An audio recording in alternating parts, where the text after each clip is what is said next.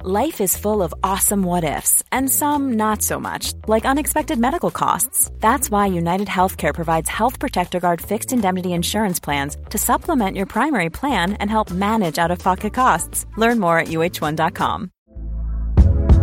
Hey there, it's Michelle Norris. I'm host of a podcast called Your Mama's Kitchen. When I travel, I'm usually looking for a way to find a taste of home when I'm not at home. And one of the things I love to do when I am at home is entertain. And Airbnb allows me to do that. When I was in California recently, I rented a house that had a great kitchen. And when we were sitting around the table, we're all thinking, we're in someone else's house. Someone could be in all of our homes as well. If you have a home, but you're not always at home, you have an Airbnb.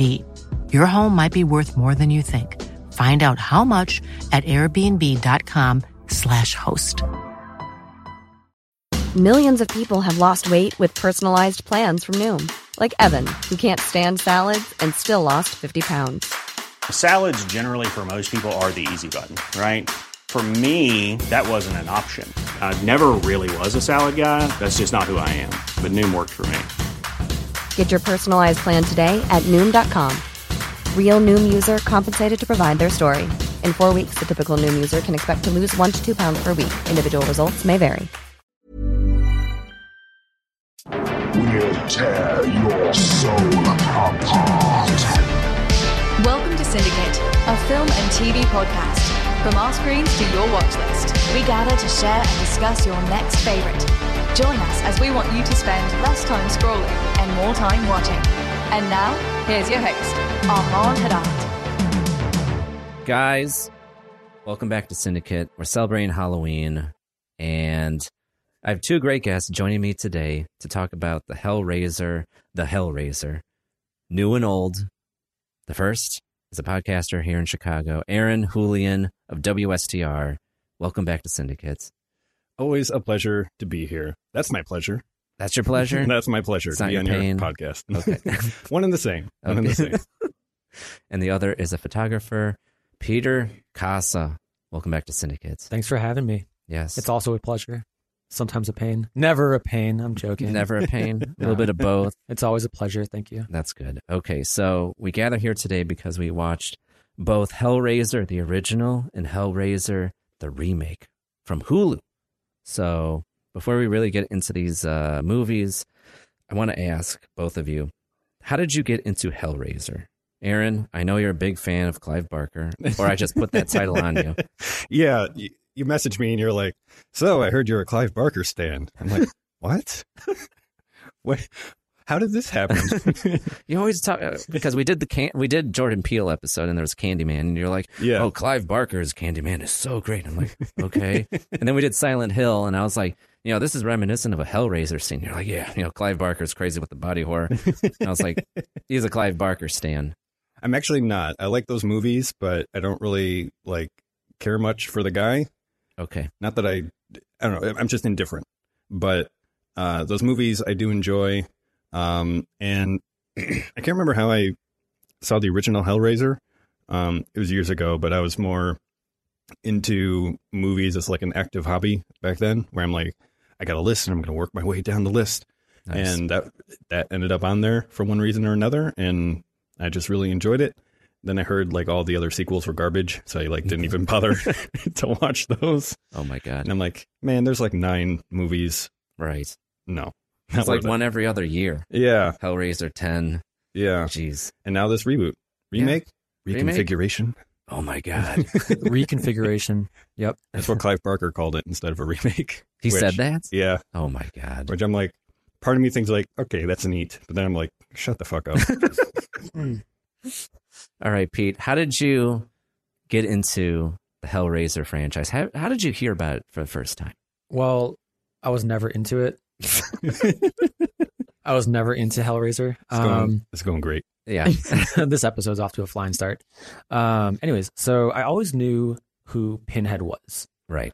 Always saw like the Pinhead around Halloween time. Mhm. I think our uncle had a Pinhead mask, like full silicone mask growing up, and I was like, "That's creepy looking. What's that from?" Never knew what the actual Pinhead character was from growing up until a handful of years ago. Um, I first saw the first movie because of this podcast episode. Nice. I had no urge to actually watch Hellraiser. Um, I'll be honest, I was not a fan of the first one of the original. I think it could have been much, much better. Interesting. This Yes. is going to be a good conversation. I felt like it was um very campy and cheesy and just Man, we're getting into it. Oh man, yeah. We're diving no right in. foreplay. There there's, there's definitely gonna be a uh, a yin and yang to this conversation, I feel Yeah. like. Okay. All right. Wow. Well, I'm going to share that sentiment with you because I never saw Hellraiser until this episode. Because, like, I'm putting together the Halloween uh, schedule for this year. And we were supposed to do Saw. We did do Saw. And I kept on seeing commercials for the new Hellraiser. I knew there was going to be a new Hellraiser. I knew I knew about Pinhead. I didn't really know much about him other than the aesthetic, like what you just said, Pete. Um, but I knew that the new Pinhead was going to be a woman. So I was like, okay, interesting. And I kept on seeing commercials for the movie, and I was like, what am I doing? This looks pretty interesting. I want to talk about this movie. So I was like, Peter, I know we're supposed to do Saw. Do you want to do Hellraiser? And you were like, yeah. It's like, yeah, And sure, I was like, I'll watch it. Aaron, I heard you're a big Clive Barker fan. And you're like, I'm not. I'm like, well, do you? Well, first I was like, you know, you like Hellraiser, right? And you're like, uh, I like the first one. Yeah. Are you interested in seeing the remake? And you're like, I guess. And I was like, you want to come on? Okay. Yeah. If I'm given a good excuse to do something, I'll do it. But Agreed. if, if, if yeah, here's the thing about people recommending stuff to me. Yeah. I'll almost never watch it Okay. because I want to be able to like discover it myself. That's a big Oh. draw f- to me. Okay. But if there's like a secondary thing like that watching that movie enables me to do, then I'll do it. So I, I like hanging out with you and I like being on your podcast. Oh, thank you. And it's like that gives a that's enough of a structure for me to be like, okay, let's do it. Yeah, like I saw these movies back to back. Um, saw the f- original Hellraiser, and then I saw the remake. Mhm. And let me tell you, they are two very different animals. Yes. They're similar in many Agreed. ways, Agreed. different in many ways, but like it's still at the end of the day, the Hellraiser story. yes. So, do we want to get into the Hellraiser story now? Let's do it. Let's get into it. Okay. So, Aaron, I'm going to nominate you. Could you pitch me Hellraiser 1987 to someone that has never heard of Hellraiser before? What would you say to that person? Okay, so you have this sleepy seaside town in London or Pittsburgh or somewhere, and A town. a town, and you have this you have this house where uh, this couple whose relationship's on the rocks. They move into, they take it over from their deadbeat brother, brother in law, and uh, you realize that some really weird, fucked up stuff has happened in that house Yes. um, which has resulted in the brother's death. But through some weird supernatural stuff, his body starts to reconstitute itself from being torn apart. And turns out that the lady in this relationship uh, had an affair with this guy quite a while ago, and she wants it back. She wants that dick. She wants a good hard fuck. And this movie's about the lengths that she goes to get it back.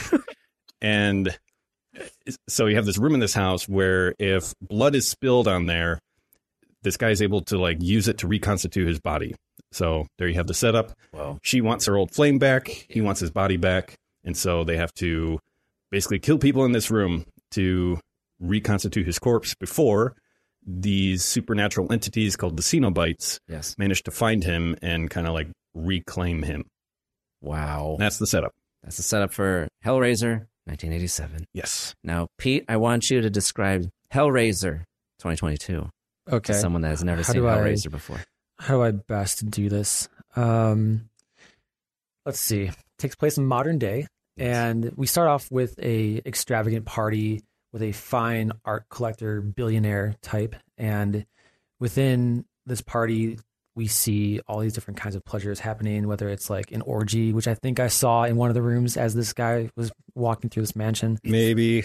maybe something like that. But the movie itself is all around um shit, I really don't know how to describe this, man. Like I feel like it's similar to the original that you just described, but at the same time, it's its own like mystery to me because you don't fully learn about these c- Cenobites. Is that what we call them? Mhm. Yeah. What they're called? Until much later in the film. As in the first film, it's presented pretty quickly. Like they don't know how to di- dis- like distinguish pain from pleasure and everything else. So that comes into play much later on, and it, it's like this horror thriller mystery. Really, it's hard, Right. hard for me to really describe this one to someone that hasn't watched it. because like looking at the two films, like the first one is very Lovecraftian. It's very Mhm. similar to the movie we watched, Aaron, From, From Beyond. beyond. It's almost the same movie. We have some dude that's into, I, I guess, Some BDSM. weird stuff. Yeah, I, would say BDSM for sure. like Yeah. with the 80s. I don't know what it was their obsession with uh, BDSM, but Leather like, and chains and so many Hedonism. movies. Yeah. Yep. Like I don't. I, I mean, I guess the '80s was all about access, and Yep. BDSM finds itself right in there in the sexual uh, arena. So with the first film, it's like dude is trying to find pleasure to the nth degree by finding it from beyond. Yeah. right. He's trying to find the ultimate pleasure Yeah, ends up finding too much and gets fucked over by fr- the from a, from a Cenobites. different realm. Yes. Yeah.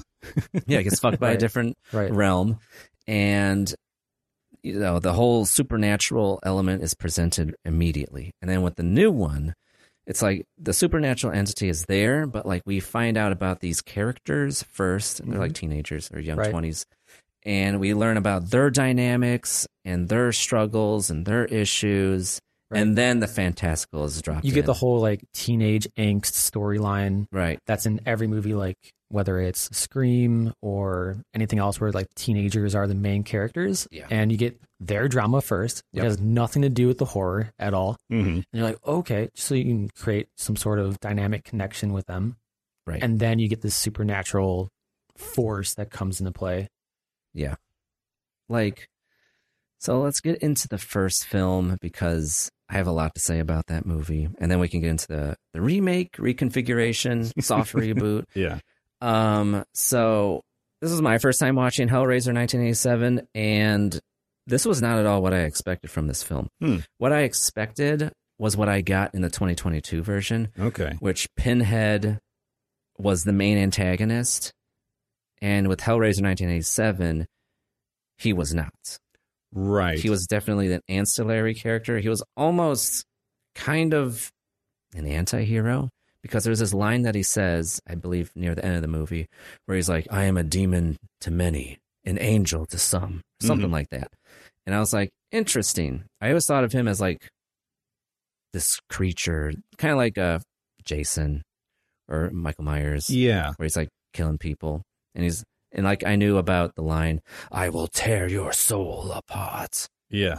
And this it's like he has one aim and it's to get the guy that escaped from his clutches. Yeah. I'm glad you brought that up because I think that's kind of key to understanding the first movie is knowing that this is like right in the middle of the golden age of slasher films Mm. and you have a bunch of these slasher movie villains um you know your freddy your jason michael myers and they're more or less just like bent on destruction and like killing and they have like different flavors to it Mm. the cenobites are interesting because they're es- especially the the hell priest as clive barker calls him pinhead um is much more like intelligent and uh it- it's not so much like bent on like killing for killing's sake, but the Cenobites in general just more like morally gray, Mhm. um, especially in the first one, where they're like, you know, they're they're they're basically just like operating according to rules and laws in place, Right. um, and to them it's like it doesn't really make a difference like pain versus pleasure. They're just like trying to they're explorers of sensation. I think is how is the line. BDSM. Um, yeah, they're trying to like They're explorers of ex- of ex- uh, experience. That's what it was. thank you. Yes. um yeah they're trying to push the limits of like find the limits of physical sensation and like transgress those limits um i think clive barker described at least in the first one like um hell is a prison and the cenobites are like the prison guards and Mm. Mm. pinhead is like the prison warden and so because this guy frank um, basically interacted with this puzzle box, which kind of like opened up this realm Yep. and like summoned them. Um, you know, he got torn apart, but somehow kept living and is like trying to escape his final fate. Uh, Mm. they're basically just trying to like get the prisoner back into prison. So they- they're they're much more like um, amoral, gray, rather than in this new one. It feels like they're just kind of like looking to trick people, and they're into like pain for pain's sake. Like pleasure isn't even a part of it, which I, I guess we'll get into. But Yeah. um, yeah, the Cenobites are very much uh, stand apart as slasher movie villains um, i- in a, in a way that I think really distinguishes them from just another kind of like movie monster. Right. Like, I, don't- I mean, I'll uh, you know intercept this. I don't even see them as villains. Mm-mm. I just see them as people, or let's just say beings that are interested in how far a body can be pushed, and that's why Right. and that's why they look the way that they look. You know, like Yes. So I took it as, um, you open up this portal with this puzzle box because Mm-hmm. you're looking for, what was it, sensation or something like Mm-hmm. Experience. experience. and they're like, okay, you were seeking this out, we found you. Why would we, we let you leave? Yeah, Because you- we're, we're gonna give it to you. because you want this. Because in the first one, Frank, his name's Frank, right? The main, the dude that dies in the Mm-hmm. Yep. first two minutes. the, Um, the British New Yorker. right. yeah, yeah, yeah, yeah. So he he basically says that he experienced the deepest pleasures that you can experience, but also like the deepest pain. Mhm. And in the first two seconds, you see him like get torn to shreds. So I'm thinking he's like in this limbo state where he can be torn apart, but also brought back together m- like infinite times, and he's experiencing all these different things. oh my God. That's how I took it. Mm. I can and see that. these three beings are like, okay, yeah, you wanted this. We'll we'll do this to you for infinity. And then he probably had enough of it and escaped. And he's like, fuck this. I'm trying to go back to the real world. And boom. Wow. Yeah, and they kind of get into that with um something Voight, John Voight. No, That's the second one. yeah, The, With that the art one. collector. yeah, Yeah. Um, Richard Voight, something like that. Yeah, I think it's Richard Voigt. Um, Dick Voigt. Yeah, he, and yeah. I actually like how they presented it in that movie because uh, he basically gets like one wish because of this puzzle box, and uh, he chooses like the ultimate sensation, and he gets this like machine implanted in his torso that's like linked up to all of his nerves and are like constantly like twisting and grinding them, so he's just like basically tortured like incessantly. Mhm. Um, Mm-hmm. It's like the monkey's paw. He got his Yeah. wish, but not how he intended it. yeah, Because he and- wanted pleasure. Right, but they don't really even get into that with the with the second movie. Um, it, it's it, it's not even about sex in the second movie, not really. Like it, it That's just um, true. it felt like they took all that out of it. Lame. I feel like it was Lame. hinted in the beginning when you see like the party that's going on. It's like right. The party The and the orgy.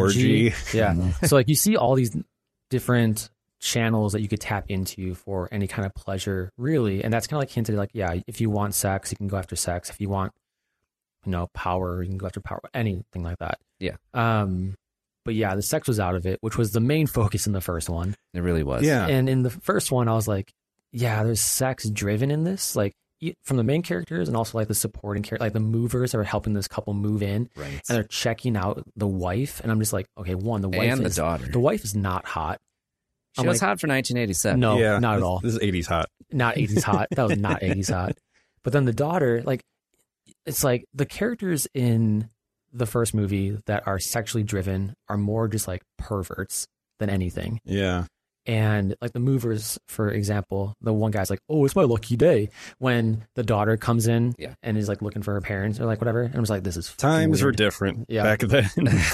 that that part has not aged well. hmm Um, but I think with the first one, uh, there's a reason they're the Cenobites are dressed up in leather. It's it's about BDSM, Mhm. and you, have, you also have to remember that BDSM was a much more edgy, taboo thing back Of then course. than it was now. Still is today, but not to that extent. You have Fifty Right. Shades of Grey, which was the highest best selling book series in a while. Yeah, So, like, it, it taps into something now, but like back then it was like, ooh, It's taboo. I'll wear leather, black leather trench coats, big stompers, and Yeah. piercings. Now it's like, oh, you're just. Mm-hmm. a but here's the thing. goth. But here's the thing. What's going to sell better, B, uh, BDSM from a billionaire's aspect, or BDSM from like a degenerate's aspect?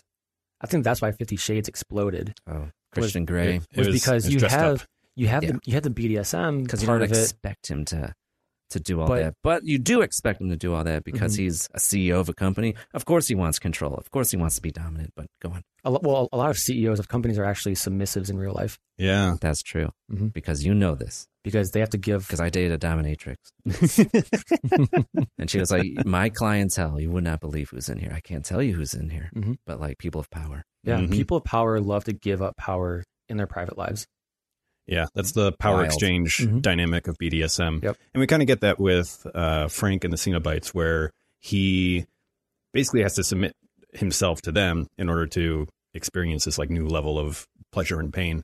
Um, and and that's it too, the pleasure and pain aspect where um, with BDSM you have like the application of pain, which like heightens sensations of pleasure in the other direction. It's very much like two sides of the same coin. But in this new Hellraiser, that's not really the point of it. Um, like they tell you that Voight is a hedonist and wild debauchery and everything, but you see it in like a Google search, and they don't actually like show any of it. Lame. Right. Um, it- yeah, it just feels like so neutered, neutered from that. And so, i in result, what we see in the movie is that he's basically just like tricked into experiencing pain, much like all the other victims uh, in the movie. It's it's just kind of like happenstance. It's not like they're pursuing pleasure. Like that's not even a part of it. And the Cenobite, they have some dialogue that says like, you know, pleasure, pain. There's no difference, but I don't know. They don't really show it the way that they do in the original, which mean which to me felt like they're kind of missing a core part of BDSM as a theme. Um, but yeah, that's that's my take of it. Yeah, I, I fully agree with that. Like you're definitely spot on.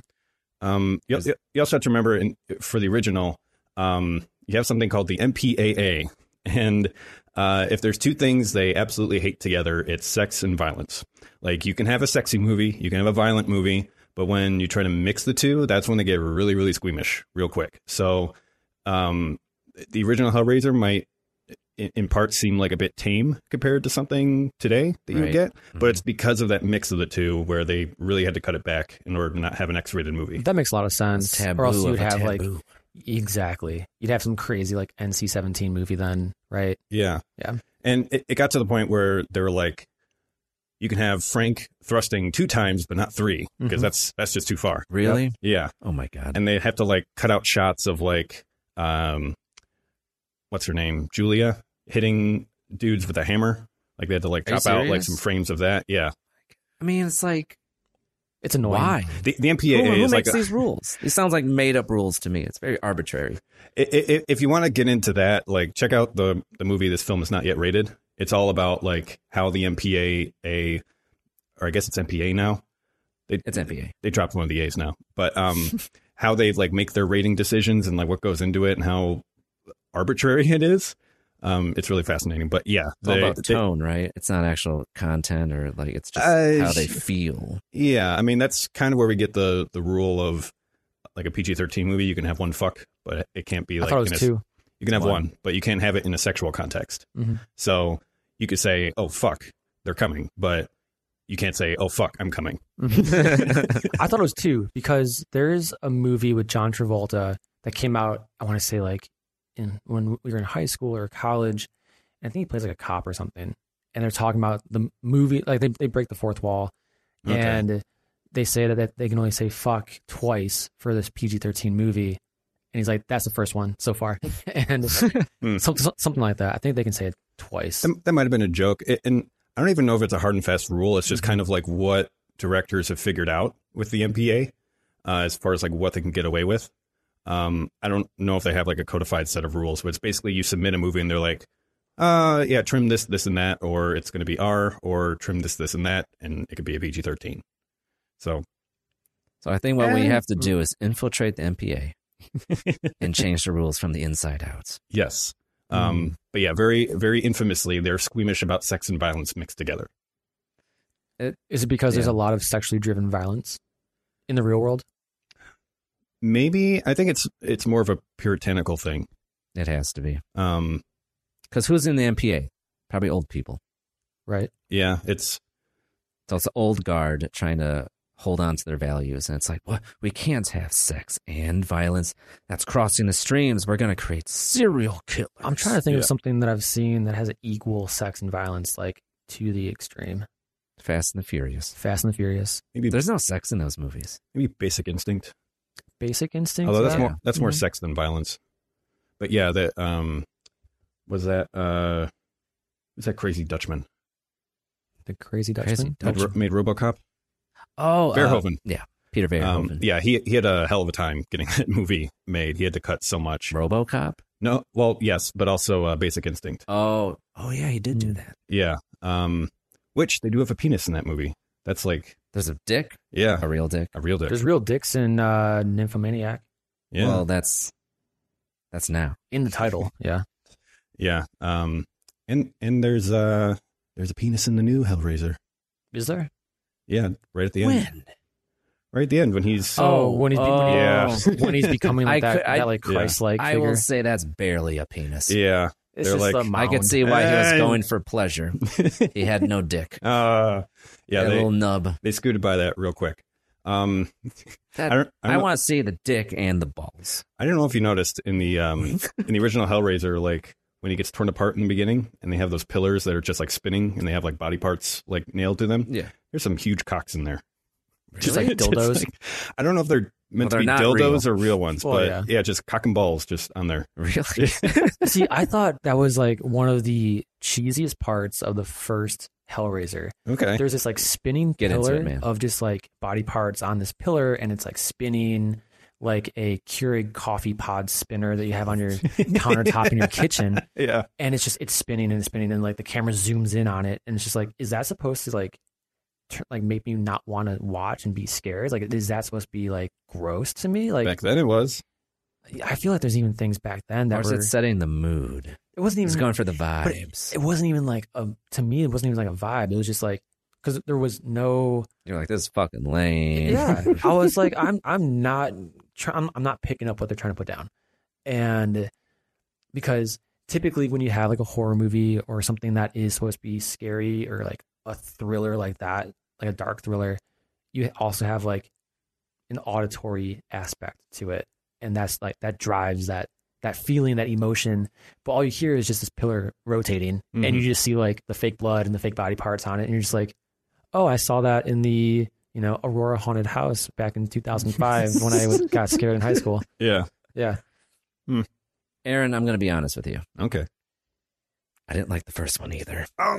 yeah, true, same. I'm sorry. I'm and there's things that I liked about it. There's Yeah. things I liked more about it than the new one, but there are things that I did not like. And let me get into it. I'll sum it up like this: Hellraiser 1987 is like the lifetime movie version of like the new one. Yes, Oh. yes, yes, true. Like I'm watching it, I'm like, this is cheesy. You're cutting me down to the bone here. I'm like, I've heard so many great things about this film. This is Hellraiser. This is Pinhead. Pinhead's barely in it Mhm. and the drama of like the woman, which I think is cool, that she's like a serial killer and she's like luring guys into like the house. Yeah. So like her ex uh could like harvest so the blood. she's the and true villain come- of she this is movie. the true villain. Yeah, yeah, yeah. Yeah. I was expecting Pinhead to be the true villain. I was expecting something like Freddy uh, Krueger, and it wasn't. Which I'm not going to tra- detract the movie from there because it's just my own uh, preconceived notions. But like the quality of the filmmaking for Clive Barker's di- directorial debut, I was a little, I was left a little bit lackluster. Yeah, I can understand that. Um, to me, what I really appreciate that movie is how focused it is. Um, where it's it's not even about the Cenobites; it's about this like fucked up love story Mhm. between Julia and Frank. And the Cenobites are basically just like um, they're making the story happen. They're like ancillary to the main story, but that's why Right. I think it works so well. Um, and you know, it's not a perfect movie. I think it the weakest part of it to me was like the daughter, um, and how like she gets involved with the story. Yeah, she didn't kind need of to be only there. she only mainly gets involved like two thirds of the way through, Yep. and I think it would have been better if this story, if this movie had like a single point of view. Um, it kind of bounces around between like Frank and Julia, Yeah. and then like uh, the daughter Kirsty later, and it's like, no, whose story is this? For me, It's it nobody's fell story. apart in like the first five minutes. Because- Oh, That's yeah, rough. yeah. I was like, because you're like, uh oh, as soon as the v- lack of the first transition happened from when Frank buys this cube to when he goes into his like little seance like candle thing. Yeah, So he's he's in like Indonesia or something, and he buys. North Africa, He's in North Africa buying it from a Chinese man. from, from a Chinese. guy. That's what I thought was like Indonesia, like, and the Chinese guy is like, "What is your pleasure?" That was, that was like a Mexican voice, Yeah. anyways. Um, hey, cabron, what's your pleasure? he's like, "Hey, cabron, what do you want your pleasure to be? Cerveza, I like tacos, burritos. burrito. I'll give you a burrito. um, but anyways, he basically buys his puzzle box, and as soon as like he makes the, you know, exchange like money for the box, blah blah, it the movie cuts directly to this like seance. I'm like, hold on, who's this He guy? didn't like the editing. I'm like, the editing sucks ass. That's actually what I liked about it. They don't waste your fucking time. But I'm like, I'm like, who is this guy? What's this guy selling this box for? Talking about pleasure. Why are we in You'll find out. a like dark room. Oh. All in a, questions will be like answered. really shitty attic. I mean, the house itself was a pretty nice house, and he chooses like this like shitty attic that is just like gross you know why? to do a seance. because he's keeping And- it in the closet, Oh, keeping my it God. out of view. Uh, You're not going to do this in the Goodness. living room. But here's You're not the thing. going to have your secrets exposed But- to the world. But here's the thing: You're going when, to do it in the deepest, darkest when, corners. when Frank's brother and wife go into the home, what's in the living room? All of his weird shit that he likes. oh, that debunks my thing. Yeah. So Yeah. this guy could have done this shit anywhere else in the house. Chooses this like unfinished, un. It's just a bare bones room. It is a representation of his brain because he is an unhinged man and he does it in a decrepit room because on the inside, that's who he is. Yeah. you gotta you gotta hand wave it a little bit just Mhm. because like the movie has to happen, and it's like Yep. if it happens in that room, then you can get away with like murdering people up there. For and it's sure. like eh, it's fine. Yeah. but then you get into like the whole love story between Frank and the wife, well, the, the cheating wife. Here, she's not And- cheating. Well, I guess she is. But Anyways. like, we didn't get into that. Frank is the brother Right. of her new husband. Right. Yeah. Right. Frank died And and, she they- married Right. his brother. Mm. Mm-hmm. And they have an affair the day before their wedding. And Or like day you know of. why? Because it's very obvious. I'm sorry. Frank is like, he's like a bad boy. he's a bad Yeah. boy and, And he he's- knows how to fuck. And, And no, Yes. but he's like, but he's like, the new guy fucking Well- is scared of blood. Right. But here's the thing Frank shows up in the rain and he's like drenched, and his brother's not home, but his fiance's there. Somehow the fiance's never met the brother, never had an, an idea the brother exists. And he's like, I'm Frank, so and so's brother. And she And then he's like, was like, damn. and then and he's like, Can I come in? I'm here for the wedding. And then, He's just And that then- fucking hot. and then, and then, like, they have like a, a drink or something. He's like, So. He's like, "Am I gonna kiss the bride?" Or something. I'm like, "What the fuck is this? It's like an '80s porno. Like, this is fucking cheesy, man." you didn't see the way that she was looking at him. Oh god, that she looked more like a clown than anything to me. she wanted some real dick from a the real guy was like, From a man. real the man. guy was like, "I just came back from Turkey, not the country. I just ate a turkey." My name's Frank. She's like, damn. And I, I've been missing out my whole my life. name's Frank, and I have a tank. Yes, he does. Um, no, I, and that's what's interesting to me is like the the the husband of Julia is like he's not like a bad man. He's just kind of he's kind of a dope. He's incompetent. Yeah, but you know he's not like a lesser movie would have been like you know he's a abuser or just like an obvious asshole. Yeah. but no, he's just kind of a guy. Just He's your a guy. typical average Joe. Yeah, and But she doesn't want that. in Right. comparison to that, her Mm-hmm. his brother far more attractive, and that's what she really wants. And She wants a hot dude. They don't even look like brothers at all. Like there's nothing. Who cares? It's It's, the 80s. cinema. It's cinema. one of them's hot and one of them's not. One of them's rich and one's poor. Yeah. um no what what really got me is that I I thought the acting in the original was like far far superior to what we got Wait, really? in the main one. Oh yeah, I thought it was Oh, I don't agree garbage. with that. I thought it was absolute. Just No, I thought I thought Julia was great. The way like when she has to like lure people in to like murder them in Mhm. order to restore Frank, like I thought she acted much the same way like anybody would act who like didn't want to murder people but was forced to. yeah, I get that. At the same time, there's better seductive characteristics I've seen in other characters, like in The Graduate. Like that's a better seductress than what this character was in But Hellraiser. that's not the, the point. Is it's not that she's like a smoke show. She's just a woman. but somehow every man in the movie thinks she's a smoke. I'm sorry, I just don't find. it I at don't all. think they do. I think it's just like they're at a bar and this girl is like giving them attention. It's like, well, Oh yeah, true. might as well. And And these men aren't attractive. and None as of we, the men are attractive. No, it's the 80s, right? and as we learn at the end, Except for Frank. Frank's attractive. Frank's yes. yeah, but as we learn at the end, Frank um Actually, the daughter's kind of hot. Not gonna lie. For the 80s. Um, well, as we learn at the end, Frank is not doesn't really want to be with her again. He's basically like using her Right. Mm-hmm. Right. to He's using her how she's using the guys to get him back. exactly, Mhm. Mm-hmm. It's just a vicious cycle of people using each other. yeah, Yeah, because at the end, so like she's luring all these people, so he drains their blood, reconstructs his body, Mhm. and then at the end, spoilers.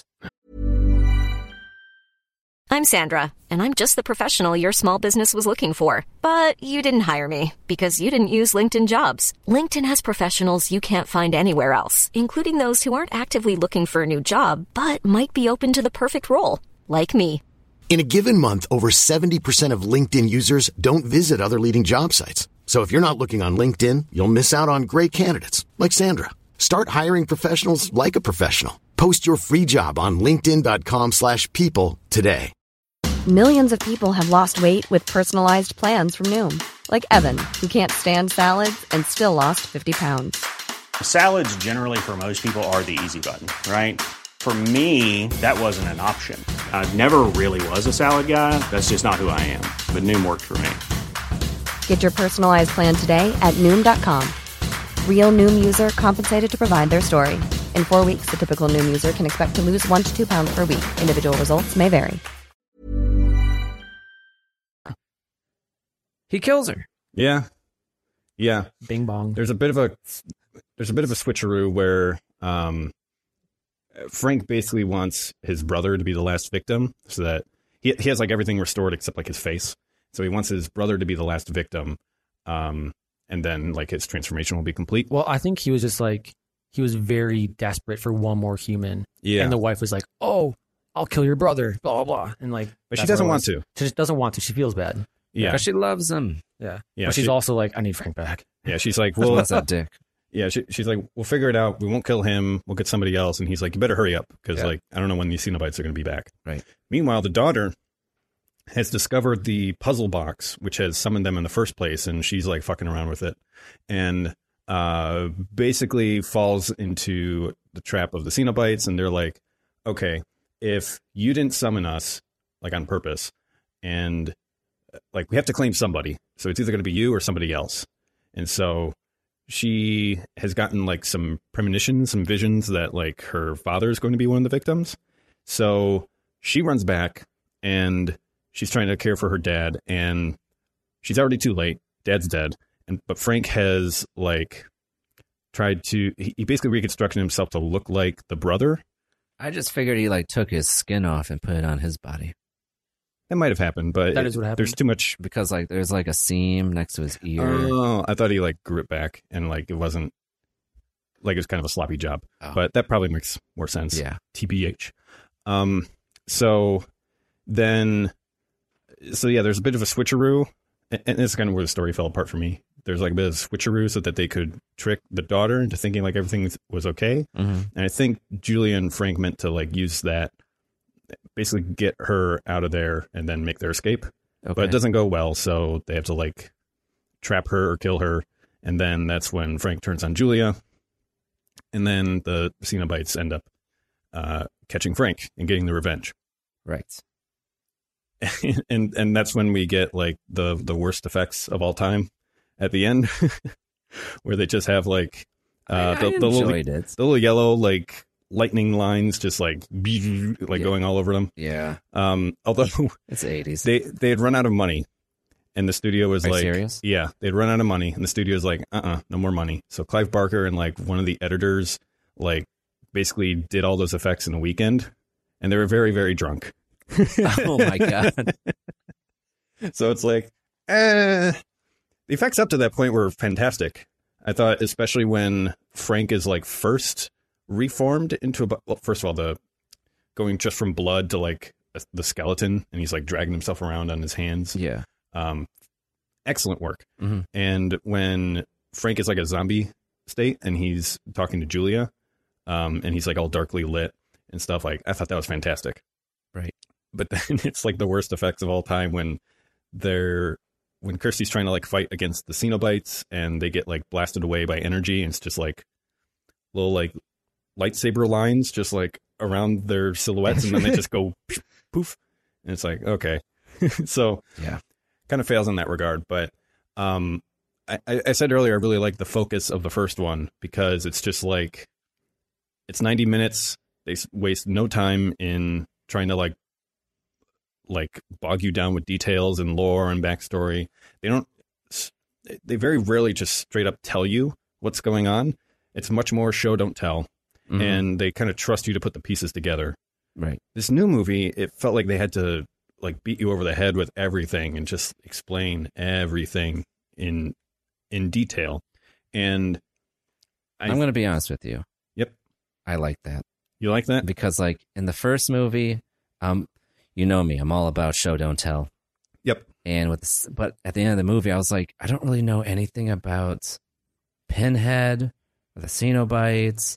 I don't really. I want to know. I was left wanting more. I was like, I want to know. That's the point, Armand. That's how I was too. But like, I was like, this movie's called Hellraiser. Like the dude's on the cover. Like I was Yeah. expecting a movie all about him, and it wasn't. He was just like in the background, and like, yeah, I was just left wanting more. So like in the new movie, where they do, they take their time doing these expositions.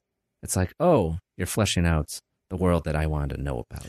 Yeah, that's that's fair, but the new movie gets the benefit of having like nine movies worth of lore to pull from, Right. so it can kind of like put that all together for you. There's that. Um, and I think part of it is just a problem of expectations and revisiting old movies that have like a franchise worth of stuff on top of it. Mhm. Where I think Hellraiser, the original, is almost a victim of its own success, where it's like Oh.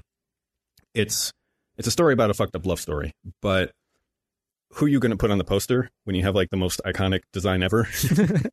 True. Yeah. True. So I think, you know, i- if that the movie is the only one that that you have, then I don't I don't think you're going to be disappointed, but that it wasn't more about the Cenobites. But when you have uh, all of these movies worth of lore that have been built up, and you have such an iconic design that's become like the centerpiece of it, I can understand why you might be let down by watching the first one. Okay. So you- you're talking about all this lore. What's the other lore that comes out of like the other movies? Because I have no idea what that is. Uh, you get a lot of it in the new one, but um, the idea is that the Cenobites are like this religious order of, I guess, supernatural beings. Um, that- like they said, demons to some, angels to others, um, and uh, don't laugh, but they're part of the Order of the Gash Mm-hmm. and um, they're they're they're very much focused on um, pain and pleasure being like two sides of the same coin, and looking to push the boundaries of what people can experience. And these Cenobites are actually like former humans who have um, basically gone beyond the limits. And uh, at the center of it all is this like puzzle box, which, uh, as they explain in the new movie, has like seven different configurations. I think seven. Um, Yep. Makes sense. and And they uh, all have different meanings with each right. configuration. Seven is a divine number, Aaron. yes, The number of completion. yeah. It took So seven days to create the universe. Exactly. So all those configurations um, are not in the first one. It's just like eh, you move some shapes around and boom, it's it's Mhm. solved, which is a pet peeve of mine. Like they don't show, show anyone actually like solving it. It's more like like they're not trying to like figure out patterns Oh, A Rubik's and like Cube. yeah. Yeah. and see like how they line up. They just kind of like fuck with it until it changes. Right.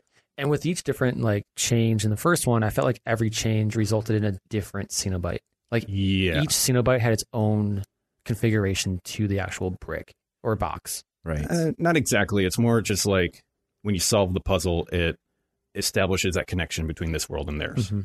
Um, with this new movie, uh, you need like a human sacrifice for each level of configuration until you get to the final one, and then once you complete it, then you basically get your wish, which you can choose from a menu based on the different configurations, and they all mean something.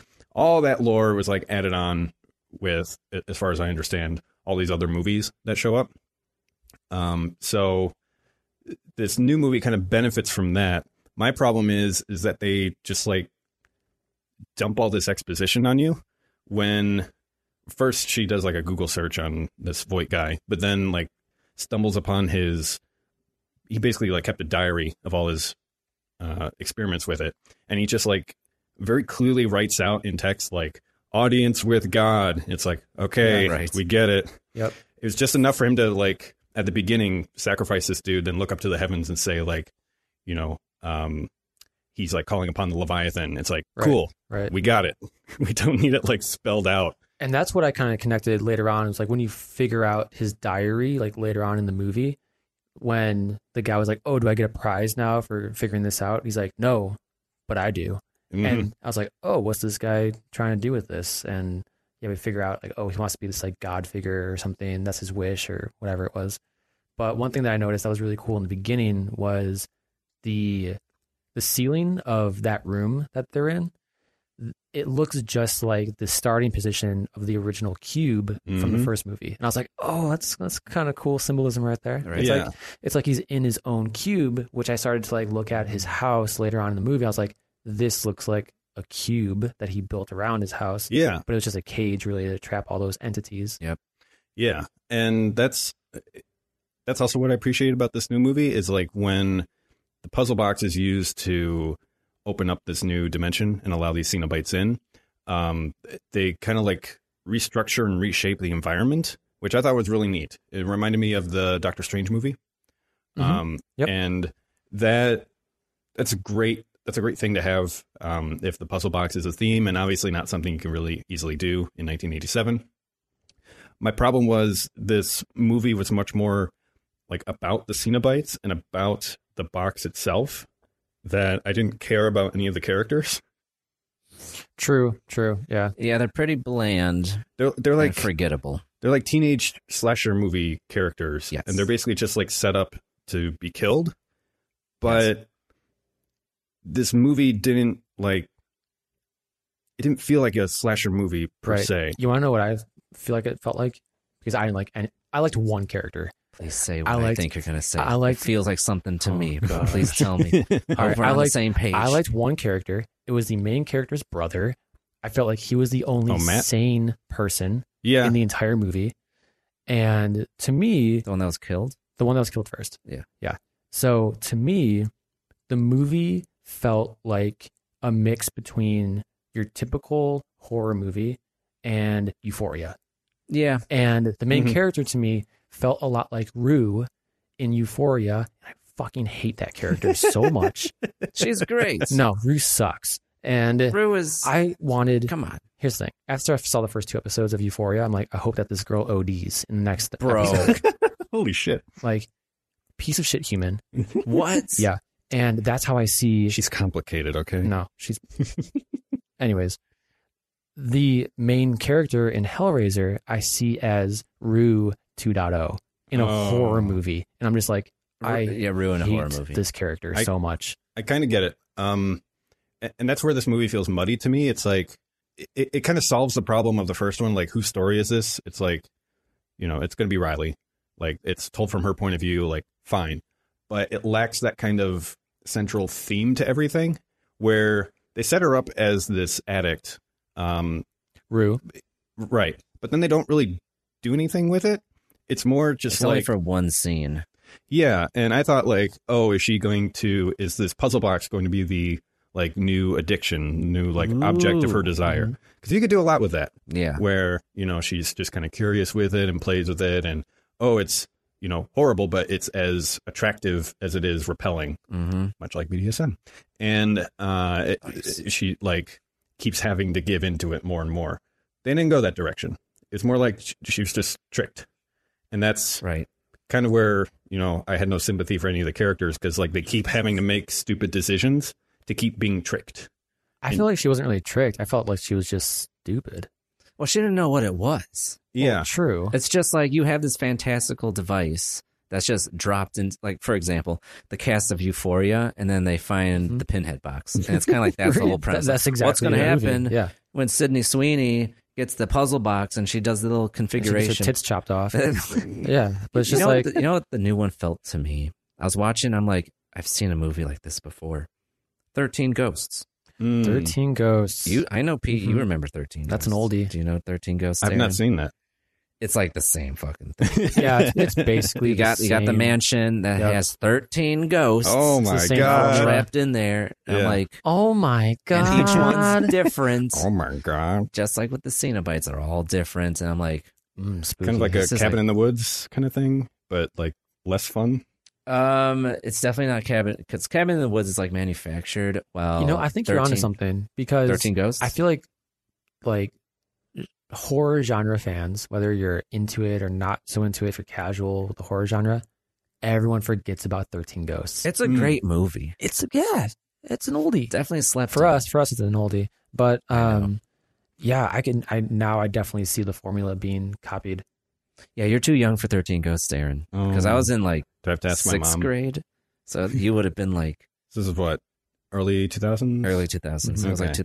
2002, three. It was that fun Yeah. time when horror was like coming out of the slasher mo- uh, movies. Yeah. I mean, Yeah. you still had Scream in like the '90s and stuff, but horror was trying to like re-identify what it was. I mean, yeah. you had Saw, you had Paranormal Activity, like a lot of body horror. Yep. Yes. Okay. Yeah, I'll have to check that out. Um, to me, this felt like it was doing the same thing that the Evil Dead reboot did. I didn't even bother watching that. I was like, I Yeah. feel like it's a sin to watch this movie. Yeah, I can because see it. they're they're trying to. Don't well- watch it. Well, what they're trying to do is take these old IPs and like update them for a modern audience. And in the case of Evil Dead, it's like it's kind of fine on its own, Mm-hmm. but it very much just misses the point of the first movie and that kind of singular creative vision that you get with someone like Sam Raimi, who has just like a very distinct style to it. And they're like repackaging that to something else for a different audience. A general which- audience. Yeah, which I think is fine. Like, if if you're a gen, if you're a hip Gen Zer listening to this podcast, um, and this movie would be a decent introduction to Hellraiser, I think. Um, Yeah. where you might otherwise not give a shit.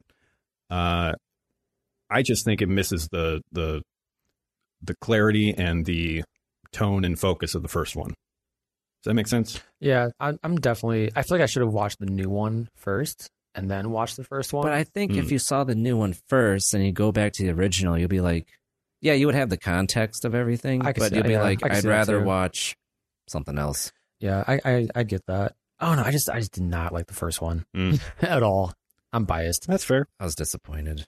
But like, yes, I, I, did, was I was more disappointed than anything. I did fully enjoy. There was there was one moment where I was like, "This movie is gold," and then it went away quickly.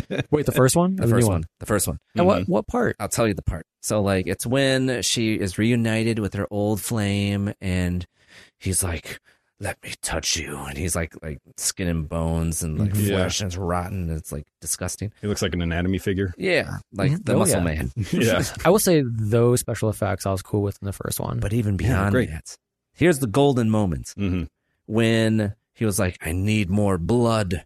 So then she goes, picks up a dude, Mhm. brings him back, and it was at that moment I was like, She has to kill people. hmm and then the pacing was off, the editing, was- everything fell apart. I was like, oh, just for that golden moment, I was like, oh my god, she's gonna be a serial killer.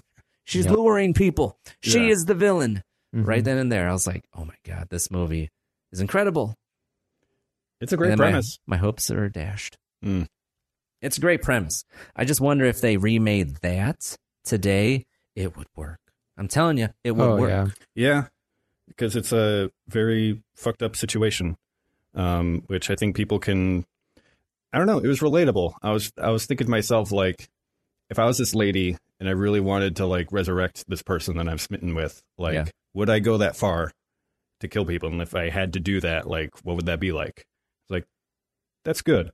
Um, I was really surprised that uh, David S. Goyer wrote the new one. What did he do, Aaron? All the all the Nolan Batman films. Really? Yeah, he wrote the screenplay for all of them. Wow. I did not know that. He must have needed a paycheck.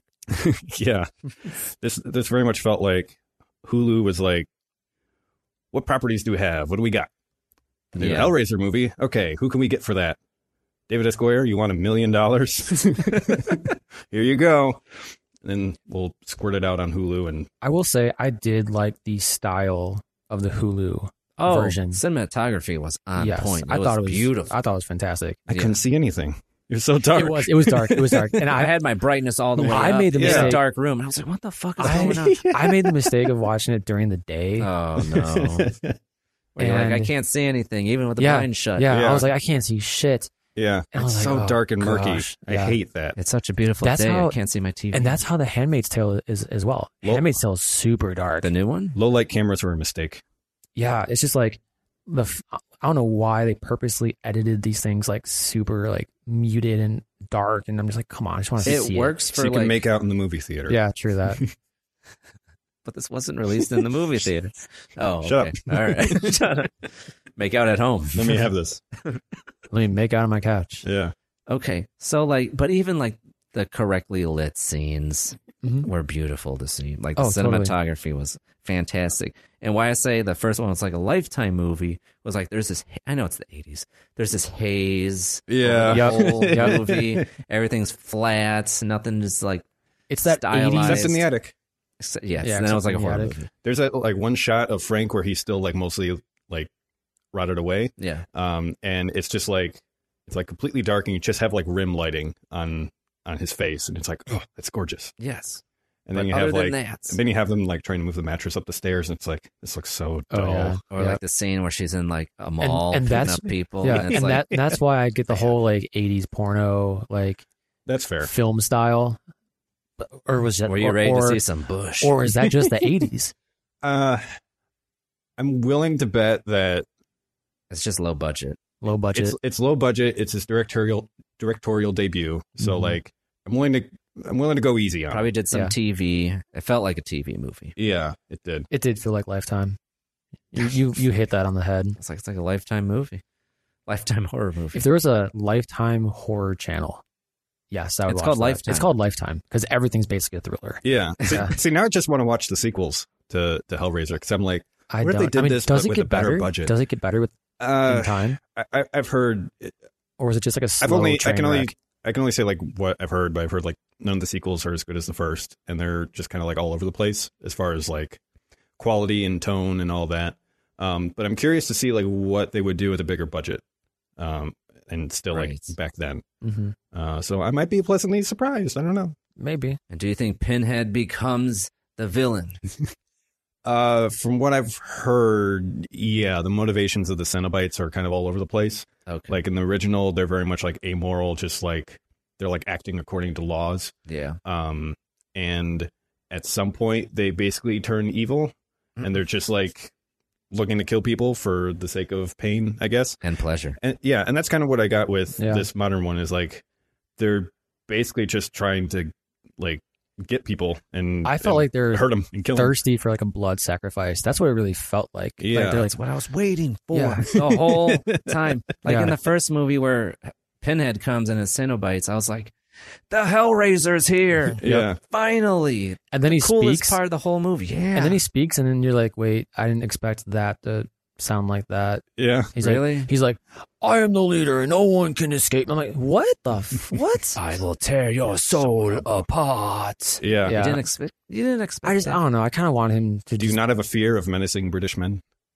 I think that's why I just didn't like it. It's a Mm. British horror movie, so Yeah, there's that layer on top too. Where um, I'm glad you brought that up because it's filmed in London. Um, you can even see like uh, what's it called, Battersea Power Station, like off in the distance during one of the opening shots. And then the studio's like, "Can we make it more American?" yeah. And so they like dubbed over a lot of the actors. Oh, did they? hmm Really? Yeah. Yeah. Frank has two credits. The only American thing that I really picked up on was the husband who was like, "Well, how about we just move back to New York?" You know, blah blah. And like, hold on. Yeah. I think Like, that was AD Yard. Yeah. Okay. Um, I could be wrong, but he kind of had like a nor- like a mid Atlantic Mm-hmm. accent. Kirsty, they haven't bothered. They're just she's she's American, Mm-hmm. and like Julia's British, and like everybody else, yeah, they they dubbed over Frank, so he's like from New York, I guess. Come on, honey, let's go back to New York. Yeah, it's it's a bit strange and uneven. I'm I'm not claiming this is like a perfect movie or anything, but I felt it was much stronger than the reboot. They but, took forever getting that mattress up those stairs. yeah, Yeah, that it kind of was three men. Like, Hold up. I can't So do one, it. one thing that I noticed in the house layout, yeah, not related to this movie at all, the house layout is eerily similar to American Horror Story. no, oh shit. no, The Grudge. Oh, Um, okay, I haven't seen The Grudge in like 15 years. Yes. So the entire like staircase scene where like the ghost boy is Mm. basically Oh, yeah. talking to her at the bottom of the Through, stairs the, through the Hmm. through rafters. the through the rails Yeah. of Yeah, the banister. Um, Toshiba. Nagasaki. oh my god. what scary movie was that? Four? Four? It wasn't three, it was four. That was, that was one of the best like parodies. I loved that one. Mitsubishi. Yeah, just throwing out different. Yeah, Well, here's how low budget it was. They filmed in an actual house. Like the attic was a set, but they just had to like film on location. And Mm-hmm. so Yeah. they're like, eh, weird stairs, whatever. right. moving a it, mattress looked, up. it looked just like the house from The Grudge, like the the foyer staircase, every, like to a T. And I was like, no shit, maybe it's the same set, or there you go, same house. Okay. But um, the one thing that kind of threw me off with the new one versus the old one, I took the old one as the only reason why Frank was able to come back originally was because he shared the same blood as, as his brother, and his brother tore his hand open, which spilled the blood, Yeah. blah, blah. Mm. Blood's, uh, I'm Yeah. gonna faint. And it's like, oh, because he shares the same blood, he's able to come back. So I was thinking that Rue 2.0 in this new one Mm. yeah. had to spill her blood for her brother to come back. Oh. Yeah. I, I See, that would have really, been interesting. But then they just started But they fucking didn't. killing everyone. So. I really loved that inverse that the new one did. It's like there's through lines from the original film, but like a little bit different. Mm-hmm. Mhm. And I enjoyed that it wasn't like an ex lover; it was like her brother. So it's like Yeah. there's more legit uh, inclination and motivation to get your brother back that Mhm. died instead of like this is my ex boyfriend, fuck Yeah. my husband. But But I, want, the- I want my old Yeah. man back. the the two things that tied together that I appreciated in the new one was when her brother kicks her out of his house, and her brother's boyfriend's outside smoking, and he's like, "Don't leave, you're gonna regret it." Blah blah. At the very end, his boyfriend and her are the only one that survive the entire movie, anyways. And she chooses the initial starting phase of the block, and Pinhead is like, "You're gonna live a life of regret." Mhm. Blah blah. I'm like, "Oh, that's nice. that They actually tied this Yeah. in together. That That's was nice. I connected the dots on that. And I mean, it was small, but The movie stuck the landing, in my opinion. That was like my favorite part was the end. I was like, same. It was Like, where are they going? And then that whole scene happened. And I was like, hell Mm-hmm. it's yeah. a it's a Yeah. different kind of pain. I thought Yes. it was kind of cool that she called them out on their shit. She's like, "I've seen your gifts, and I don't want them." Yeah. I'm like, "Okay, yeah, I wish I could say that during Christmas." Like, you know, like I've seen what you can give, and I Yeah. don't want it. I just didn't buy that she actually cared about her brother. Like it di- like they didn't even it didn't even seem like they liked each other at Do you all. think if they sacrificed some of the exposition for more character development, you would have Yes. cared more? Yeah, because they kind of set these people up like they're slasher movie victims, where it's Yeah. like they're all one dimensional. They all have their thing that like sets them apart. I'm the and then- nerd. and then I'm that's the it. sports guy. Yeah. I'm the druggie. Oh no! Did you hear us I'm fucking? uh, and that's kind of all that they go from there. So it's like that's fine if you're doing a movie that's a slasher and it's just focused on the kills, and you don't need all that character development. But we didn't even get much of that Yeah. per se. It wasn't about that. It became about this box and the mystery behind it. And then it's like, okay, how does that tie in with, uh, with I almost said Rue Riley and her addiction, and uh, that's where it got muddled for me. It's about like three or four different things, and the kind of one-dimensional characters would have worked if it if this was just like a splatter movie, and it's just like, Right. yeah, have it be about the Cenobites just fucking people up. That would be fine, or you sacrifice some of that, give some more character development, and it's really about like the characters and their story, and the horror elements are just like a part of that. Then I think that would have worked a lot better for me when it's trying to do like three or four things at a time, that's where it gets like muddy and kind of I lose interest. Yeah. That the makes one sense. the one thing that I thought was really cool was that the Cenobites themselves can be used in a stage of the cube. Yeah.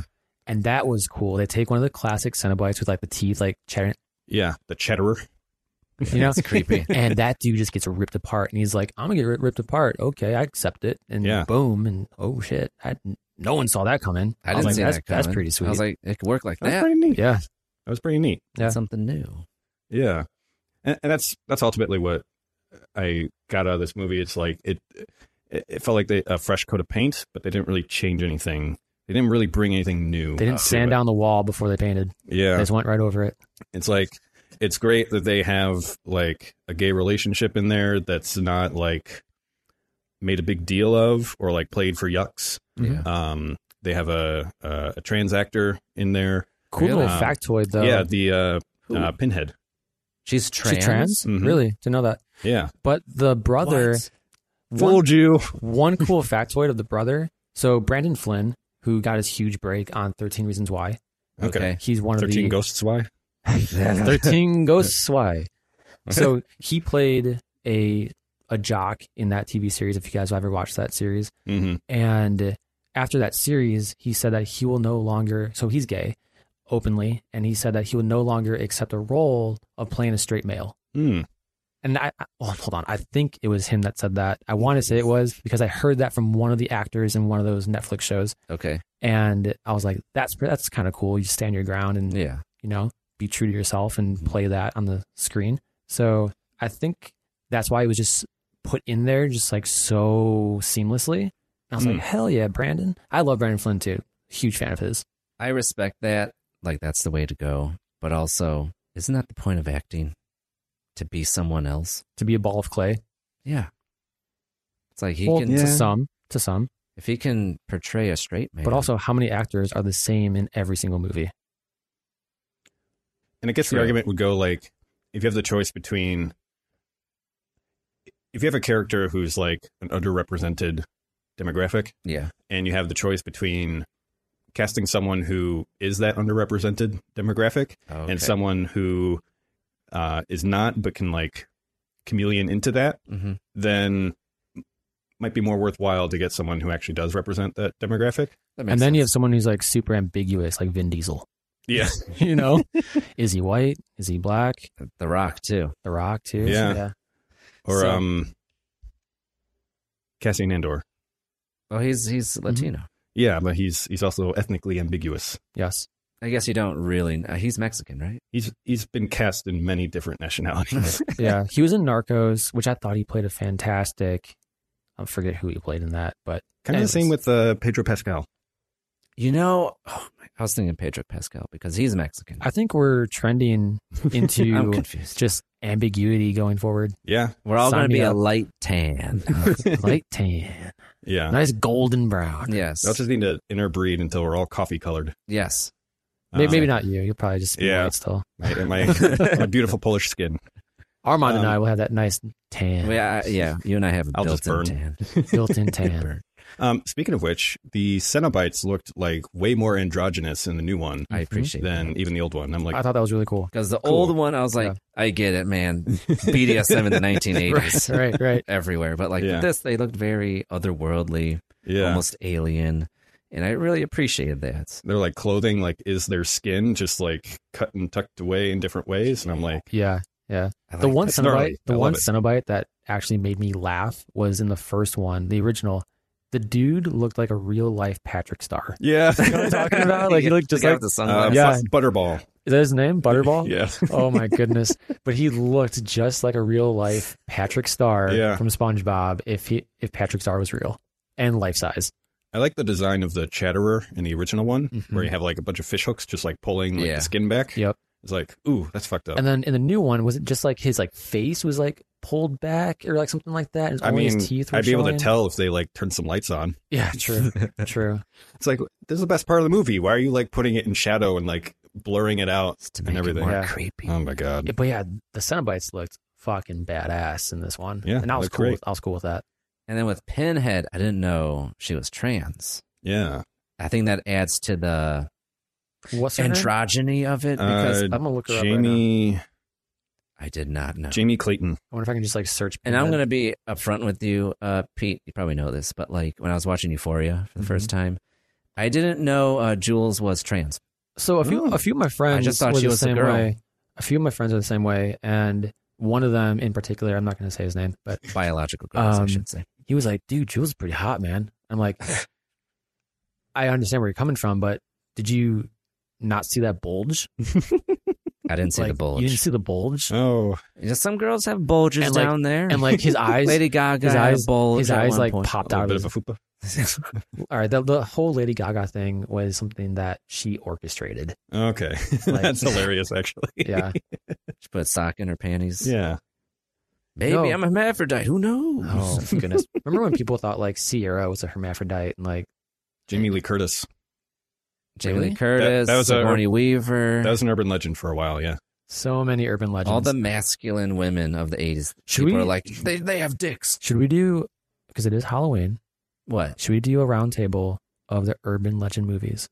Oh, Urban legend movies. Have you seen those What's that? from the nineties?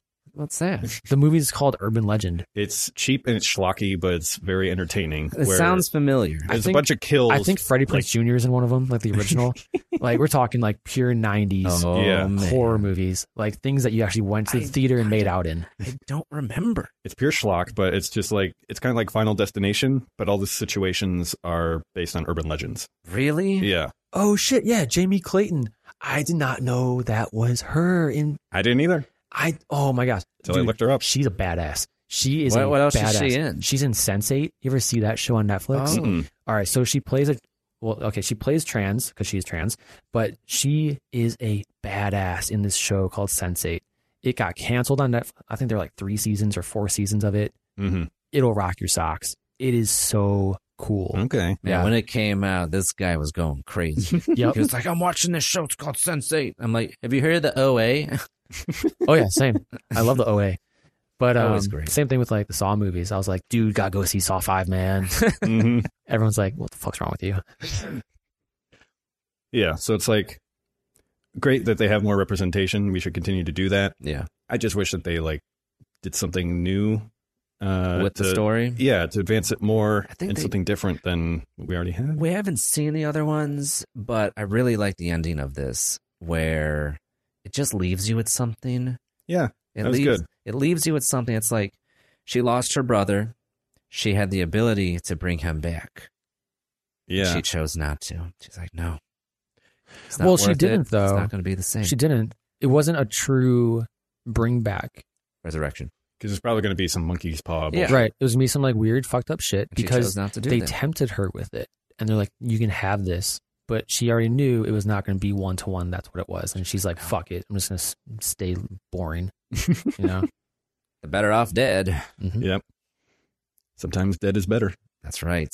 And she chose that. And I was like, oh, that's so powerful. Poor Brandon And- Flynn. he did not deserve that death. Same way he did not deserve to die in thirteen reasons why. Mm. That was fucked. Like have you guys seen that show? No. Spoilers. Dude dies from No. AIDS in that show. And Oh. I'm, I'm just like but like the worst AIDS. possible way. Oh no. You mean AIDS? yeah, yeah. And like he, it's like the worst possible way I've seen a character die in something. How do you die? Spilled. He just gets really fucking sick and dies. Yeah, it's A AIDS. cruel, Yeah. agonizing, slow but death. it's an agonizing death, That's Yeah. AIDS. and it is just like heart wrenching. The- I mean, the sis- AIDS. the ser- the series in itself is heart wrenching in its Yeah. own right. But then so many people in like the community of actors and everything in terms of like cinema and TV, Yeah. a bunch of people like were pissed off as to how this character was killed in the series finale. And I'm just like, I'm right there with you guys. From AIDS. Dude did not deserve this at all. is it is that the series about the girl who kills herself and then like has tapes and blaming certain yeah, people. and Yeah, then, like haunts people. doesn't from haunt beyond people. The, gr- oh, No, she has a series of tapes, and there's 13 tapes, and she's saying 13 why ghosts. these 13 people drove her to kill herself. okay. That's fucked up. It's heart wrenching, man. How are there multiple seasons? The back, the story, man. Thirteen more She reasons has, why. she has more tapes. Are there new Just- girls? Hey, it's high school drama. A dudes? lot of shit, dude. I recommend this show. okay. I mean, it's it's like a one and done because there there's some shit that goes on in that show that Is it better than you? Oh, I'm not going to ask you. dude, it, it's heavy, man. It Like, can't beat Euphoria. Euphoria sucks. That no, no, it does not. All right, I like Euphoria. I hate Rue. I feel like Why do you hate Rue? I feel like oh man, if Rue we, is God. I I cried over her character multiple times, especially in season one. never once did I ever You never cried get during sad about watching. Rue. No, I actually hoped that she OD'd on the third episode. Holy fuck! Like Bro, I'm like, give me a new character. This person sucks. As a human, this person sucks.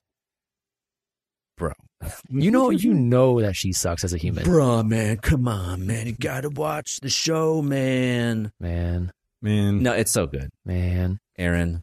I know you didn't see Euphoria. I like No, Euphoria. you gotta watch Everything Euphoria. about Euphoria. I know you're I not gonna love. watch it because I told Except you. for To Rue. watch it. uh, yeah. Here's the thing: if you can take Rue out of the show, it's great. Like the Who would scenes, you have instead of Rue? um, ashtray. Riley. Those are supporting characters. We need an Rue. ashtray show. He's dead. I know. R.I.P. Probably one of the best characters in that show. Okay, back to Hellraiser. Yep. So I really like the ending because she chose not to bring back her brother. And it's like, oh, Pinhead was like, you will have the pain and the regrets, and you'll carry that for the rest of your life. And then they disappear. Yeah, And I'm like, that was great. that Which left- means yeah. she'll probably go, you know, abuse more pills later on. Yeah. because she's Rue. But she has to carry that suffering because, like, the Cenobites and Pinhead understand suffering. And it's like, you chose this? Yep. Okay. We're cool with that. Yep. And ultimately, that's what life is all about how you carry your suffering. All these people tried to get out of it with, like, the puzzle box and summoning the Leviathan, and they found a new form of suffering. But it's Mhm. like, you were meant to suffer in this life, and they go on to the next life. Yep. But they And that's tried why- the shortcut out. and that's why the first formulation of the box is called life. Mm-hmm. She chose life. The lament configuration. Oh, so good. Mm-hmm. Mhm. I was like, all right, this elevates the movie. You want to dissect the final scene of the dude? Um, what's his name? Voight? Uh, yeah, Voight. Voight. Getting dissected. No, basically becoming like a Christ figure. yeah, he becomes a Cenobite. Yeah, because Yeah, that but in- symbol was on Pinhead's uh, collar. Trachea. Something. Yeah. That was kind of cool. Like they had I those was like like, like, the oh. coins, you know, on their throat. Yeah. yeah. He was dope. became one of those.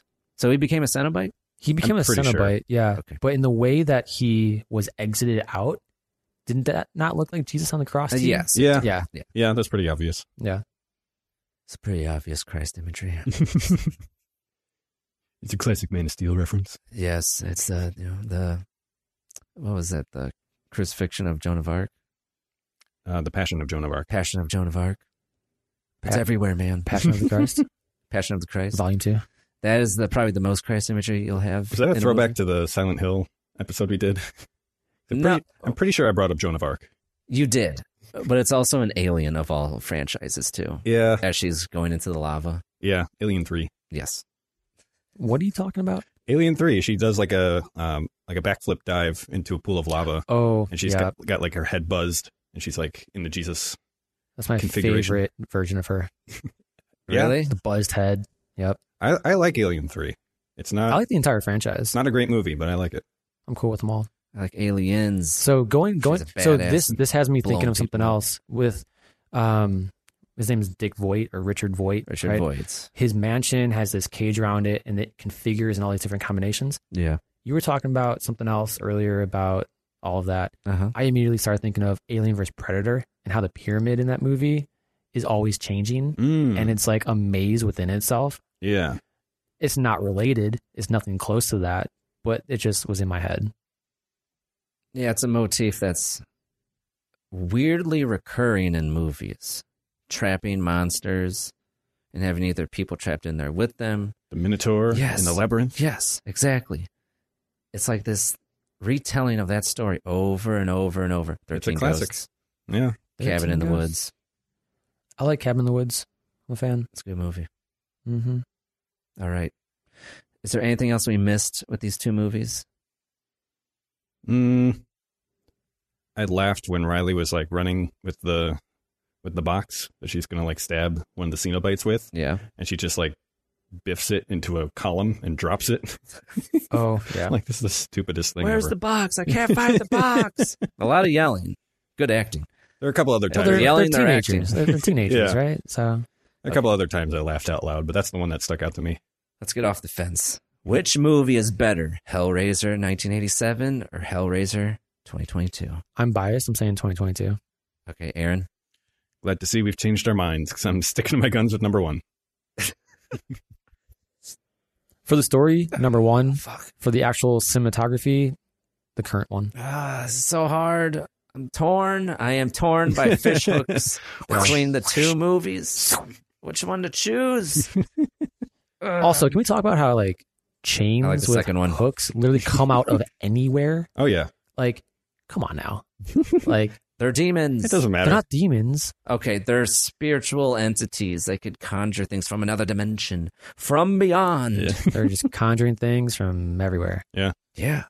doesn't matter. And They just go to where they need to go. and what I liked in the second movie is that the chains if you're if you did not interact with the box, you don't see the chains because in the beginning, in the cold open, dude was getting chained Yep. Oh, and he yeah. didn't see the chains. yeah, And I'm like, He didn't see the chains. no, someone else, I think someone observing didn't see the chains. I think it was Voight or something. And I was like, fuck. But how do we know that he didn't see the chains? Maybe it was just the way I was watching the movie. I didn't see like because he was being dragged, but it seemed like he was being dragged by nothing. or While the, in his point of view, or- it was a chain. or the screen was too dark and you couldn't see the actual chain. I, Maybe so they the forgot- darkness made I it thought better. so. maybe the VFX team like Well, here's the forgot thing. to turn that layer on. Well, here, Yeah. here's the thing. So, so Voight, when he is sacrificing that last sacrifice, that that young kid, yeah, um, later in the movie, here's the thing. I know that he can see the chains because at the very end, he has the whole house cage configured so that they can't attack him, and he's like, "Your chains can't touch me." oh, So he's able to see them. myth busted. Ah, so I thought it was better than it actually was. Yeah, Yep. Maybe I like the first movie better now. That's what happens when it's straight to Hulu. So yeah. It was a Hulu movie. It was, it was Hulu presents a Hulu movie. hey, you know what? Yeah. Right in the beginning, I was like, oh. "This is weird." But here's the thing. Here's the thing. Hulu's doing a pretty solid job. Prey, Prey. Prey was good. oh yeah, that was a Hulu film. Hellraiser, I'm cool with. Like if it was just What's gonna be Hellraiser, next? oh man, that's what I'm curious about. Like, what do they have the rights to? Trick or Treat Two. Oh goodness, that first one's great. Maybe Jordan Peele's next movie is going to be a Hulu movie. Jeepers Creepers. So there is a new Jeepers Creepers Reborn that came out this year. Oh Are you my god. serious? hmm You're right. I was almost- joking. I almost watched it last night. Did not. you didn't want Oh. the Jeep and creeping. Well, I watched Halloween Ends, and then I watched something else last night. Halloween ends. Oh, for Moonfall. real. Yeah, Oh yeah, Moonshot? Moonfall. Moonfall. There's a third moon movie that came out this year. There's Don't Look Up, There's Moonfall, there's Moonshot, and there's something else. Moon. Maybe it's just called Moon. IMDb, help me out here. So I don't sound like a buffoon. Okay. Well, Aaron's looking that up. A mo- Okay. A moon buffoon. Okay. So, if you were to recommend Hellraiser, which one would you recommend and why? Well, it depends if I am recommending it to a horror genre fan Yeah. or just like your normal private citizen who just wants to see a scary movie. I would say check out the new one because it has that modern day cinema look feel to it, and then you get some Hellraiser, you know, stuff in there. Yeah. Um, but to someone who is a horror genre fan, like the three of us, I Yeah. believe are, I would say go for go, go for the first one. You get the whole foundation of the storyline and who these entities are and everything else. Right. Even though I believe the acting sucks, I believe everything about it sucks. Oh my gosh. Check out the first one just so that you have the foundation, Uh huh. but then watch the newer one because it's a much better stylized horror movie. Okay. How about you, Aaron? But that's my own personal bias. Uh, What was the third Moon movie? I don't think I'm gonna find it. Okay. Um yeah, I I'm I'm coming at it from a different angle where I like watching movies where I have to like figure things out, put them together. I prefer show don't tell, and I don't particularly have a taste for this kind of like new um, teen horror genre. Um, so for those reasons, I'm going to favor the first one over the second one. But if you're the kind of person who just wants to put a scary movie on and don't really care much for the Hellraiser franchise or whatever, and you just want something that's maybe like different than what you're used to with horror, um, yeah, give the new movie a shot. Totally. All right. Yeah. I will say if they made this movie without a teenage or like younger adult cast, I think it, it could have been much better. Yeah. Like something that's like all these adults fucking like getting, you know, lost in this mystery of this box So and who's Mm, whatever. the main demo that they're going after by putting on Hulu, streaming only? I mean, Um, everyone watches streaming. High school kids that want to be like Rue and Euphoria. I think they're targeting Gen Z. It's like let's Yeah. introduce Gen Z to Hellraiser. Mm-hmm. When, when are we going to get a horror movie debuting on TikTok? I mean, TikTok is They're gonna our, do it. already a horror you movie. know, They're going to do it. they had that platform that fucking failed. I forget what it- I think Quibi, where they poured a billion dollars into Quibi Oh, and it God. just failed, dead on arrival. Yeah. They had move like the thing with Quibi was everything was nine by sixteen, Yeah. And weren't they like 10 minutes or less? probably. Something like that. And so it's like you're not far off, but I don't think they're going to put a movie on TikTok. That'd be weird. What would a TikTok horror film even be like? Shits. Because you have the UI over the movie. This ghost is making me do a dance remix. I mean, I personally feel like TikTok is a horror movie. Do the remix or you die. What if the next Hulu horror movie is TikTok. Saw 10? I wouldn't doubt it. It wouldn't be. It's not going to go to Hulu. Probably. Well, As I'm Googling it right now. okay. My For You page is haunted. My favorites are different. what was that Facebook? Oh, hold up. horror it's called, movie? It's called, Unfriended. oh, hold on. Hold on. I'm imagining that before TikTok. Unfriended, there's a second one. It's called like Dark Web or something like Yeah. that. Oh, no. I remember. I got halfway through that and I was like, this is actually kind of fucking dark, man. you watch that? yeah. Oh god. So I, uh, I've, I have a, you're that guy. I have access to my buddy's Plex account. So there's like everything on there. Yeah. Um, we should we should totally do like an episode around the VHS franchise. Have you seen that? Um, I oh. think I saw the first one, There's like, but I do four of like them. that style of filmmaking. dude. It. I, oh yeah, that's good. You want some some scary remember weird Shit?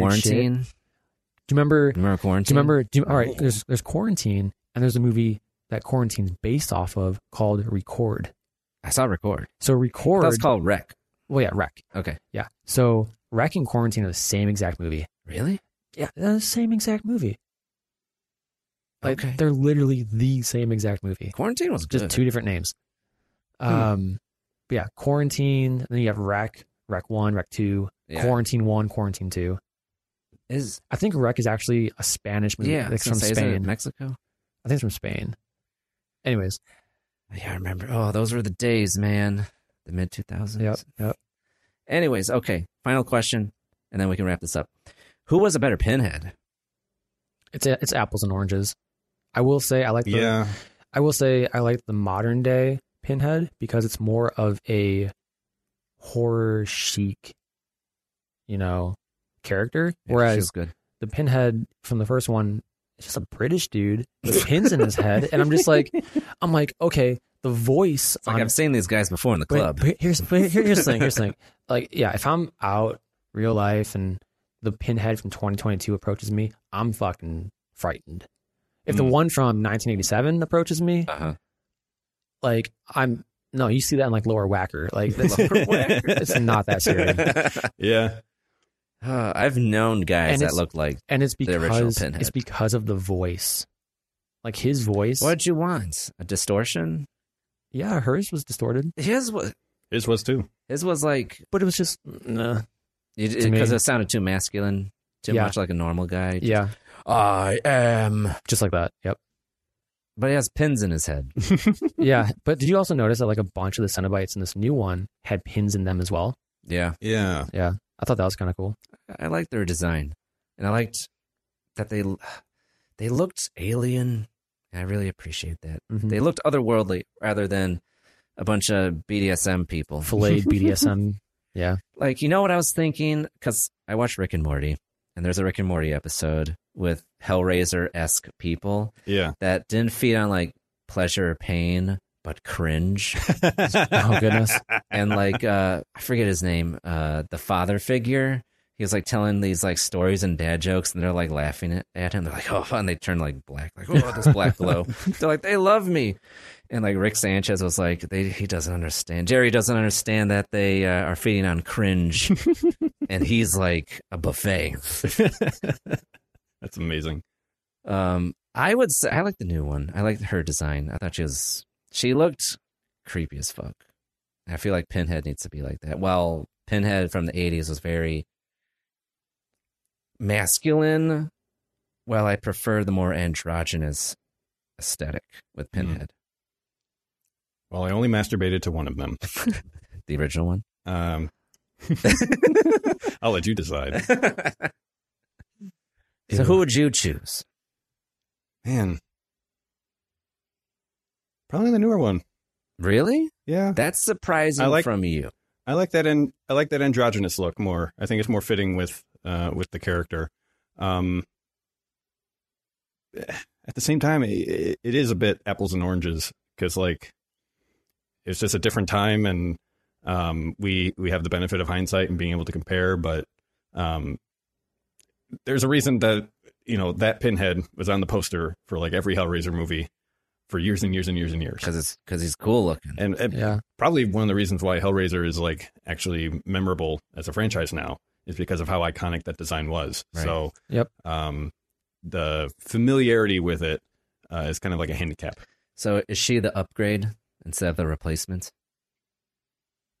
I mean, I was really hoping for like an upgraded Patrick Star in this. I was waiting for that because they That would brought be the dope. chatter back, and I was Right. really hoping for that Patrick Star like thumb Yeah. looking ball sack looking thing.